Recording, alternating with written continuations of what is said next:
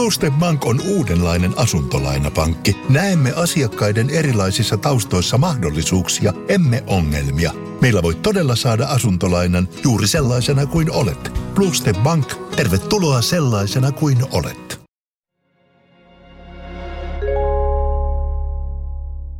Kuuntelet Murha Pohjolassa podcastia. Podcastin on tuottanut Podimolle Suomen podcast media. Mustavalkoisessa kuvassa Arnfinn Nesset näyttää ihan tavalliselta 1970-luvun keski-ikäiseltä mieheltä. Todella isot silmälasit ja ohutta, tummaa tukkaa ohimolla. Hänellä on päällään vasta silitetty paita ja valkoinen työtakki, jossa on tunnusmerkki rinnassa. Hän katsoo suoraan kameraan tiukka ilme kasvoillaan. Nelikymppisestä Arnfin Nessetistä huokuu arvovaltaisuus. Muutama vuosi sen jälkeen, kun Arnfin Nessetistä on otettu tämä mustavalkoinen kuva, se leviää ympäri Norjaa. Siinä vaiheessa poliisi epäilee häntä jopa 60 potilaan tappamisesta vain kolmessa vuodessa.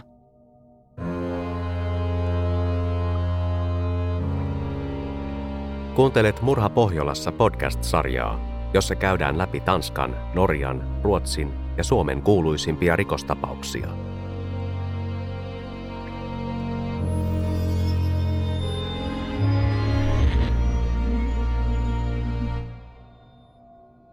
Seuraavaksi kuulet tosi tarinan, jonka taustatutkimuksen ja kertomuksen on laatinut Janne Agard.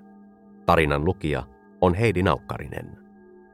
Tämä tarina perustuu eri medioissa käsiteltyihin faktoihin.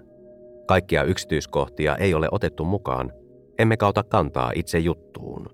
Se on oikeusjärjestelmän tehtävä. Kannattaa kuitenkin varautua siihen, että välillä tarina saattaa olla rankkaa kuunneltavaa. Onhan kyse oikeiden ihmisten elämästä ja kuolemasta. Arnfin syntyi kylmänä lokakuisena päivänä Herran vuonna 1936. Hän syntyi pienessä köyhässä talonmiehen kodissa – metsäisessä laaksossa Keski-Norjassa lähellä Trondheimia. Hänen lapsuuden kotinsa oli jo kauan sitten revitty maan tasalle, mutta Arnfin Nessetin nimellä oli vieläkin ikävä kaiku hänen kotilaaksossaan. Arnfin syntyi edistykselliseen Norjaan. Samana vuonna pidettiin eduskuntavaalit, jotka olivat viimeiset toista maailmansotaa edeltävät vaalit. Norjasta – tuli kovaa vauhtia teollisuusyhteiskunta ja myös vienti ulkomaille kasvoi koko ajan. Mutta kaikki norjalaiset eivät päässeet osallisiksi tästä hyvinvoinnista. Anfinnin äiti oli naimaton ja niinä aikoina hyvin uskonnollisessa Norjassa sitä paheksuttiin. Aviottomia lapsia kutsuttiin epäaidoiksi lapsiksi. Anfinnin äiti löysi itselleen miehen, ja meni naimisiin. Hän muutti miehen perään läheiseen Fröjan kuntaan. Hän jätti poikansa, häpeäpilkkunsa, isovanhemmilleen saarella olevalle vaatimattomalle tilalle. Pientä Arnfinnia kiusattiin armottomasti. Hänen ikätoverinsa haukkuivat häntä äpäräksi ja hänen lapsuuttaan leimasi syyllisyys ja häpeä. Ankarat ja syvästi uskonnolliset isovanhemmat rakastivat kyllä Arnfinnia omalla tavallaan, mutta kotona ei ollut minkäänlaista läheisyyttä ihmisten välillä, eikä poika saanut osakseen hellyyttä. Arnfin oli yksinäinen susi. Hänellä ei ollut ystäviä. Ujo poika pysytteli kotonaan, jossa hän vietti aikansa ompelemalla, kutomalla ja tekemällä käsitöitä – Arnfin koki itsensä yksinäiseksi ja toivoi välillä, ettei olisi ikinä syntynytkään. Kristinuskosta tuli kiintopiste Arnfinnin elämään. Hän vertasi itseään Jeesukseen ja hänen mielikuvituksessaan poissa olevasta äidistä oli tullut neitsyt Maria. Uskonto oli Arnfinnille kallio muuten murenevassa maailmassa. Vaikka Arnfin ei ollut mitenkään fyysisesti vahva, oli vuonna 1956 suoritettu asevelvollisuus hänelle hyvää aikaa. Armeijassa oli kuria, sääntöjä ja yhteisöllisyyttä, ja asevelvollisilla oli tehtävä, joka tuntui merkitykselliseltä. Rankka lapsuus oli nyt taakse jätettyä elämää, ja Arnfinnillä oli edessään maailma, jossa häntä ei enää kohdeltaisi ulkopuolisena, hyljeksittynä ja äitinsä jättämänä äpäränä. Armeijan jälkeen hän kävi pari vuotta kristillistä opistoa, jonka jälkeen Arnfin löysi kutsumuksensa sairaanhoidosta. Olen tehnyt sopimuksen Jumalan kanssa, että olen hänen käytettävissään. Arnfin on myöhemmin todennut. 22-vuotiaana hän aloitti sairaanhoidon opinnot Telemarkin keskussairaalassa. Hän toimi sairaanhoidon opiskelijana leikkausosastolla. Siellä hän tapasi Kaarenin. Kaarenilla oli tummat kiharat hiukset ja kaunis hymy. Arnfin valmistui ajallaan leikkaussalihoitajaksi. Hän oli erikoistunut nukutukseen. Samoihin aikoihin, 30-vuotiaana, hän meni naimisiin Kaarenin kanssa. Aika nopeasti heille syntyi poika ja he muuttivat pieneen Orkdaalin kuntaan, jossa oli noin 12 000 asukasta. Alue oli hyvin uskonnollista ja se sopi Arnfinnille, sillä hän oli jo vuosikausia tehnyt kristillistä vapaaehtoistyötä. Hän sanoi usein, että sairaanhoitajan työ oli kutsumusammatti – ja että hän oli aikuisena löytänyt uuden sisäisen rauhan, kovan ja yksinäisen lapsuuden jälkeen.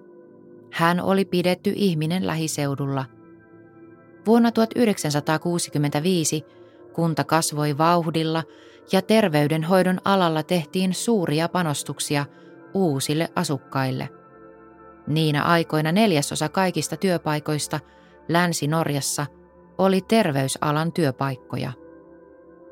Jos tänä päivänä googlettaa kuuluisia henkilöitä Orkdalesta, tuloksissa näkyy yksi kirjailija, yksi toimituspäällikkö, useampi muusikko, pari poliitikkoa ja kokonaista kaksi mäkihyppääjää.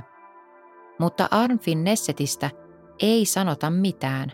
Siitä huolimatta, että hän oli ahkera ja alueella tunnettu henkilö omana aikanaan. Kymmenen vuoden aikana hän nousi tavallisesta sairaanhoitajasta Orkdaalin hoitokodin johtoportaaseen vuonna 1977. Arnfinnin titteli oli hoitokodin johtaja ja hänen vastuullaan oli 110 vakavasti sairasta vanhusta. Sen korkeammalle ei sosiaalisessa arvoasteikossa Orkdaalissa päässyt. Hallinnolliset tehtävät sopivat täydellisesti Arnfinnin luonteelle – mutta hän ei luopunut potilaskäynneistä, vaan kiersi ruiskujen ja lääkelaukkunsa kanssa säännöllisesti kuoleman sairaiden vanhusten luona. Työntekijät rakastivat häntä. Hänellä oli loistava huumori. Hän oli etenkin tunnettu hirtehisestä, mustasta huumoristaan. Hänellä oli aika korkea ja käheä ääni, ja monet kollegat pitivät häntä sen vuoksi vähän naismaisena – hänen vaimonsa Kaaren oli yksi hoitokodin työntekijöistä. Kun Arnfinnistä tuli laitoksen johtaja, hänestä otettiin kuva paikalliseen lehteen. Hän oli pukenut kuvaa varten vasta silitetyn paidan ja valkoisen työtakin, jossa oli laitoksen tunnusmerkki. Hän näytti arvovaltaiselta ja päättäväiseltä. Hänellä oli jopa lievästi ankara katse, joka katsoi suoraan kameraan. Hoitokoti oli vasta rakennettu. Sen reilu sata petipaikkaa täyttyivät vauhdilla ja hoitohenkilökunnalla oli kiirettä erittäin sairaiden vanhusten kanssa. Eränä iltana yövalvoja meni käymään yhden vanhuksen luona ja näki Anfinnin kumartuneena sängyn ylle. Potilas oli kuollut. Huolestunut yövalvoja otti yhteyttä kunnan lääkäriin – ja kertoi oudosta tilanteesta, mutta se painettiin villaisella. Hoitokodin kiireinen arki jatkui entisellään. Käytävillä alkoi kuitenkin käydä supina. Sairaanhoitajat ihmettelivät, kun lyhyen ajan sisällä oli sattunut aika monta kuolemantapausta. Miksi Arnfin kiersi huoneissa ruiskujen kanssa yhtä mittaa. Työntekijät päättivät mennä salaa kellarin kylmähuoneeseen tutkimaan, löytyykö kuolleista potilaista pistojälkiä. He keskustelivat Anfinnistä, joka heidän mielestään vietti omituisen paljon aikaa kellarissa ilman mitään sen suurempia syitä. Useamman kerran oli käynyt niin, että potilas oli kuollut sen jälkeen, kun Arfin oli juuri käynyt hänen luonaan.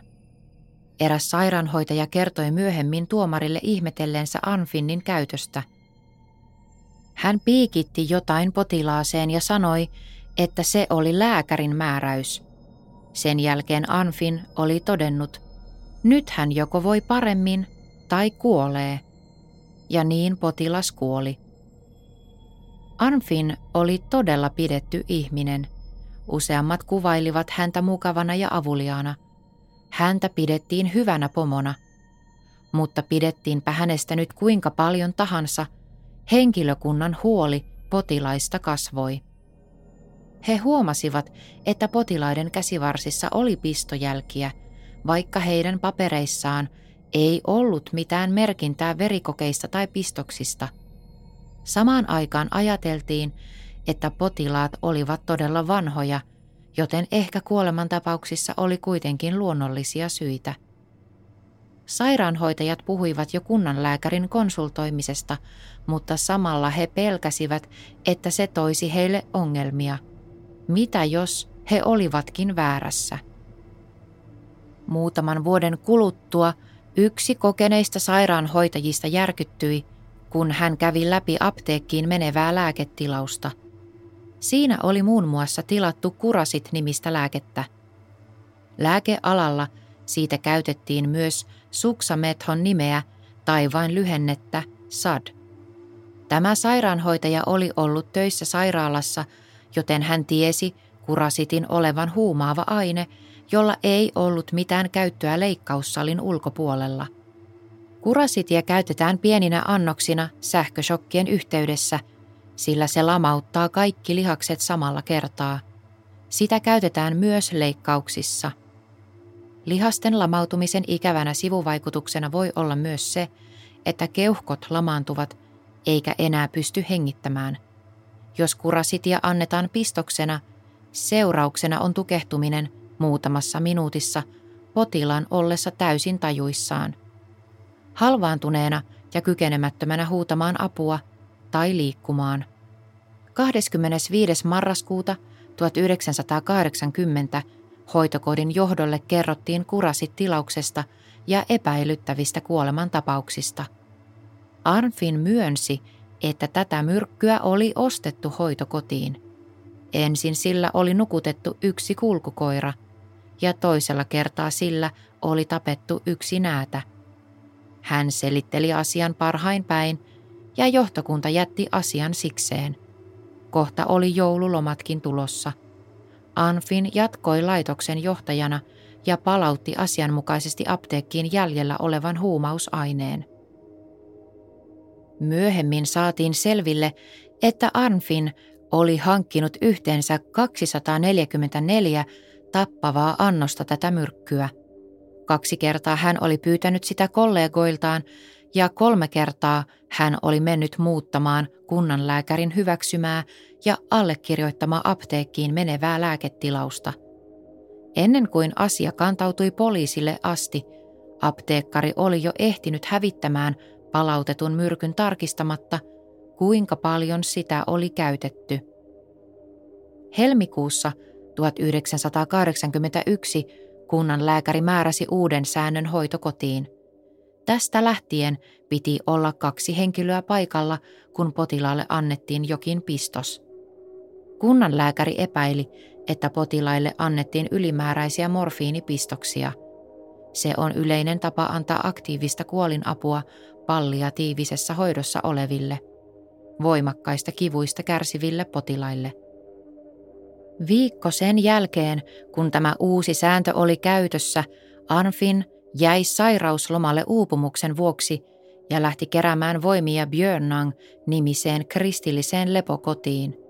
Siellä poliisit kävivät haastattelemassa häntä ensimmäisen kerran. Kunnan lääkäri ei ollut ainoa, joka oli ottanut yhteyttä poliisiin. Trondheimissa ilmestyvä Nidaros-lehti oli saanut vinkin myrkyn ostamisesta ja muutaman muunkin vinkin vilpillisestä toiminnasta syksyn aikana. Toimittaja kertoi poliisille näistä epäilyistä ja asiat lähtivät vyörymään lumipallon lailla, sillä toimittajan sanoin, mitä hoitokodin johtaja tekee kolmella litralla kurasitia. Arnfin ei koskaan palannut kotiin lepolomaltaan – sillä hänet toimitettiin suoraan Östmarkan suljetulle psykiatrian osastolle hermot riekaleina ja suuren selityksen tarpeessa. Hän jäi vapaaehtoisesti osastolle ja poliisi toivoi, että hänet pidettäisiin siellä, sillä Anfin ei kyennyt antamaan mitään järkiperäistä selitystä myrkkytilauksilleen. Muutaman päivän päästä, 9. maaliskuuta 1981 Anfin siirrettiin tutkintavankeuteen. Poliisista oli vuotanut tietoja julkisuuteen ja hetkessä koko Norjan lehdistö oli paikalla. Eräs valokuvaaja vuokrasi jopa nosturin, jotta hän olisi pystynyt ottamaan kuvia toisessa kerroksessa olevasta Orkdaalin kunnantalon oikeussalista – Yhtä ja samaa mustavalkoista kuvaa Anfinnistä käytettiin uudestaan ja uudestaan aina, kun lehdissä kirjoitettiin mystisistä kuolemantapauksista Orkdaalissa. Kun Arnfin vihdoin alkoi puhua, hänen syytellistansa kasvoi yhdestä murhasta aina pariin kymmeneen. Oslon rikospoliisi ja Kripos, eli Norjan keskusrikospoliisi, saivat tapauksen hoitaakseen – Juttu kasvoi aina vain suuremmaksi. Sekä toimittajat että poliisit asuivat samassa pienessä Bådshaug Herregårdin hotellissa Orkdalissa. Ja siellä vilisi villejä huhuja ja teorioita. Lisäksi paikalla oli paljon uteliaita korvia. Poliisi kävi läpi 60 kuolintapausta. Ne eivät olleet pelkästään Orkdalin hoitokodista, vaan myös Anfinnin kahdesta aiemmasta työpaikasta. Lehtijutuissa Anfinnia kutsuttiin kuoleman enkeliksi, hirviöksi, nekrofiiliksi ja vinoutuneeksi. Kaikki kivet käännettiin ja lehteen ilmestyi mitä merkillisimpiä yksityiskohtia tapauksesta. Haastatteluja tehtiin kenelle ikinä vain keksittiin, aina laitoksen työntekijöistä kuolleiden omaisiin. Anfinnin vaimo Kaaren kyllästyi lopulta olemaan valokeilassa ja haki avioeroa. Vedenpitäviä todisteita ei kauheasti ollut. Anfin oli vienyt lääketilauskirjat mukanaan ja hävittänyt ne. Yhdellekään kolmen vuoden aikana kuolleista potilaista ei oltu tehty ruumiin avausta. Raportit ja kuolintodistukset olivat lyhyitä ja puutteellisia. Myöskään tilastoista ei ollut apua, sillä niillä ei pystytty osoittamaan, että Arnfinnin laitoksessa olisi ollut enemmän kuolemantapauksia kuin muissa hoitokodeissa. Valtaosa potilaista oli niin sairaita, että he olisivat voineet kuolla milloin tahansa. Sitäkin pohdittiin, että pitäisikö vainajat kaivaa ylös ja suorittaa niille ruumiin avaukset, jotta kuoleman syyt selviäisivät – mutta osa vainajista oli tuhkattu, eikä kukaan osannut sanoa varmuudella, voitaisiinko kurasit vielä jäljittää näin myöhään kuoleman jälkeen. Poliisi päätti antaa kuolleiden levätä rauhassa. Sen sijaan työntekijät jonottivat kertoakseen epäilyistään ja vuosien varrella tekemistään huomioista. Myös Arnfin itse puhui poliisille. Maaliskuussa häntä kuulusteltiin – yhteensä 101 tuntia. Huhtikuussa vielä tuplasti pidempään, samoin toukokuussa. Kertyi lähes tuhat tuntia kuulusteluja. Paikalla ei ollut puolustusasian ajajaa. 1980-luvun alussa Norjassa ei ollut tapana, että puolustaja olisi mukana kuulusteluissa, joten Arnfin oli yksin poliisien kanssa ja purki ahdistustaan heille. Ensimmäisessä kuulustelussa Arnfin kertoi, että niiden kolmen vuoden aikana, kun hän oli ollut Orkdalin hoitokodin johtajana, hän oli tappanut niin monta, ettei edes muista niitä kaikkia, kenties jopa sata henkeä. Alussa hän tunnusti yhden tapon päivässä. Ensin hän kertoi tästä poliisille ja myöhemmin myös yhdelle tuomarille. Hän ehti 27 tappoon, kun muutamat tunnustuksista olivat vähän kyseenalaisia.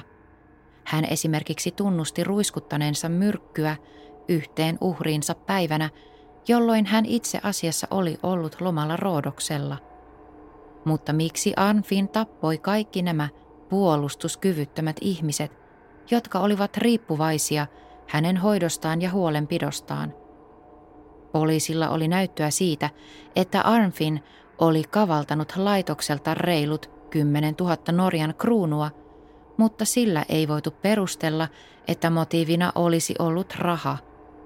Anfinnillä itsellään oli vaihtelevia selityksiä. Kuolema voi olla vapautus, hän selitti poliisille. Hän antoi ymmärtää, että hänen kävi sääliksi näitä heikkoja ja vanhoja ihmisiä. Yksi selitys oli, että laitokseen tarvittiin lisää paikkoja – kun monien vanhusten omaiset kyselivät niiden perään. Poliisin mielestä oli puolustajan keksintö kutsua näitä sarjamurhia säälimurhiksi, sillä murhamenetelmä oli poikkeuksellisen julma. Uhrit tukehtuivat kuoliaksi ollessaan täysin tajuissaan. Lopuksi Arnfin totesi poliisille motiivin, joka saattoi olla tekojen todellinen syy – Hänelle toi suurta tyydytystä saada päättää elämästä ja kuolemasta. Hän koki eräänlaisen ekstaasin, kun oli pistänyt ainetta potilaaseen ja odotti kuoleman tulemista. Kuten monet muutkin murhasyytetyt, Anfin joutui mielentilatutkimukseen ja oikeuspsykiatrit tulivat siihen tulokseen, että hän ei ollut mielisairas eikä psykoottinen. Hän oli kuitenkin monimutkainen luonne – Hänessä oli monia hyvin ristiriitaisia ominaisuuksia ja myös hyvin synkkä puoli. Hän valehteli hoitokodin asukkaille, varasti heiltä ja samalla ulkoisesti näytti olevan todellinen moraalin vartija. Virkansa puolesta hän edusti etiikan ja oikeudenmukaisuuden linnaketta, mutta samalla hänen huumorintajunsa ylitti välillä hyvän maun rajat ja hänestä sai jopa rivon vaikutelman – Lopputuloksena oli, että Arnfin ei ollut mielisairas, mutta hän oli tunneälyltään kehittymätön ja luonnevikainen. Pitkien kuulustelujen ja monen kuukauden tutkintavankeuden aikana Arnfinnin henkinen kunto romahti. Hän oli masentunut ja hän sai psyykelääkkeitä, jotka hän piilotti, kunnes sai otettua yliannostuksen – Tämä oli lähinnä epätoivoinen itsemurhayritys. Olen epäonnistunut ja onneton, yksin ja unohdettu. Hän kirjoitti päiväkirjansa tutkintavankilassa. Muutaman kuukauden kuluttua hän kieltäytyi puhumasta poliisille. Kymmenen päivää ennen kuin hänen oikeudenkäyntinsä alkoi, hän yllättäen veti tunnustuksensa takaisin. Anfin oli 46-vuotias oikeudenkäynnin alkaessa, mutta vain varjo itsestään. Hän tuli Frostatingin hovioikeuteen räätälöidyssä pikkutakissa. Hänen tarkasti silitetyssä paidassaan oli ajan tyylin mukaiset isot kaulukset ja hänellä oli muodikkaat ylisuuret silmälasit punasävyisillä linsseillä. Hän vastasi kysymyksiin korkealla käheällä äänellään. Hän oli laiha ja katsoi suoraan eteensä, kun kokenut ja erittäin aggressiivinen puolustaja puhui hänen puolestaan. Häntä syytettiin yhteensä 11 miehen ja 14 naisen taposta sekä lukuisista pienemmistä rikoksista, kuten kavalluksesta ja asiakirjojen väärennyksestä. Oikeudenkäynnistä Trondheimin oikeustalolla tuli Norjan kaikkien aikojen pisin – Oikeutta käytiin yhteensä viisi kuukautta ja juttu sai valtavasti medianäkyvyyttä myös Norjan rajojen ulkopuolella. Psykiatreilla oli iso rooli oikeussalissa ja arvioinnit Arnfinnin ailahtelevasta persoonallisuudesta loivat kuvan miehestä, joka viihtyi tiukassa johdossa, mutta jolta katosi langat käsistä, kun hän itse joutui johtoasemaan. Näiden viiden kuukauden aikana lautamiehet kuulivat yhteensä 128 todistajaa. Nyt kun syytetty oli itse vetänyt tunnustuksensa takaisin, oli kova työ saada jutulle perusteita niillä laihoilla teknisillä todisteilla, joita oli olemassa. Puolustaja väitti, että ennen kuulumattoman pitkät kuulustelut olivat ajaneet Arnfinnin väärään tunnustukseen. Mutta oikeuden puheenjohtaja kehotti kymmentä lautamiestä huomioimaan, että Arnfin oli tunnustanut tekonsa useamman kerran niin poliisille, tuomarille kuin psykologeille ja oikeuspsykiatreille. Tuomari oli sitä mieltä, että jos Arnfin oikeasti oli syytön, hän olisi voinut sanoa siitä jotain jo aikaisemmin.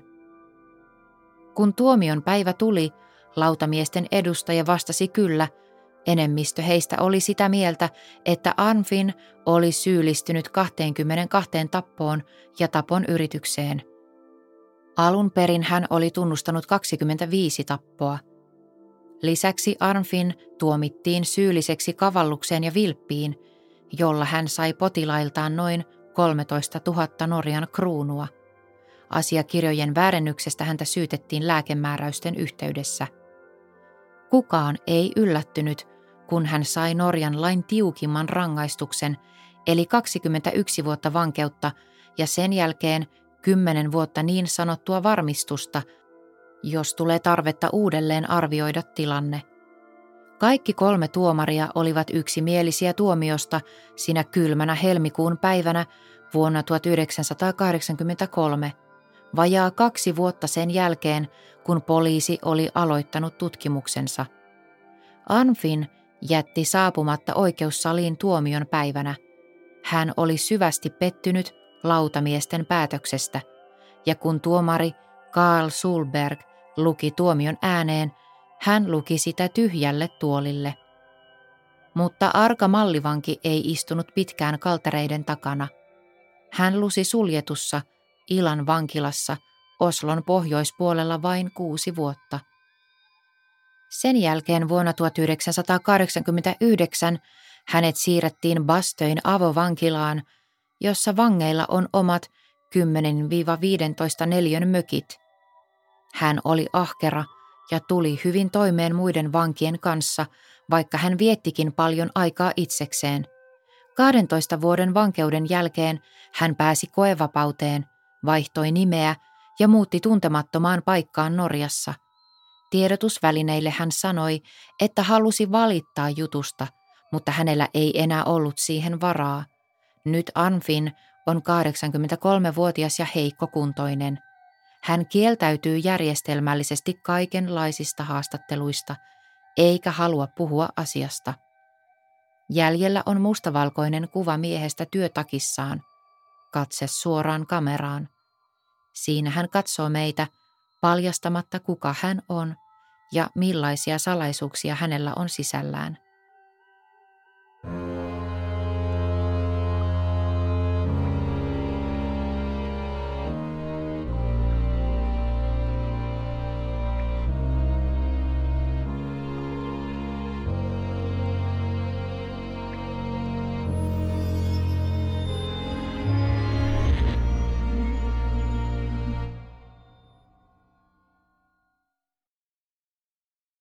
Suomen suosituin autovakuutus auttaa vuorokauden ympäri, ympäri Suomen.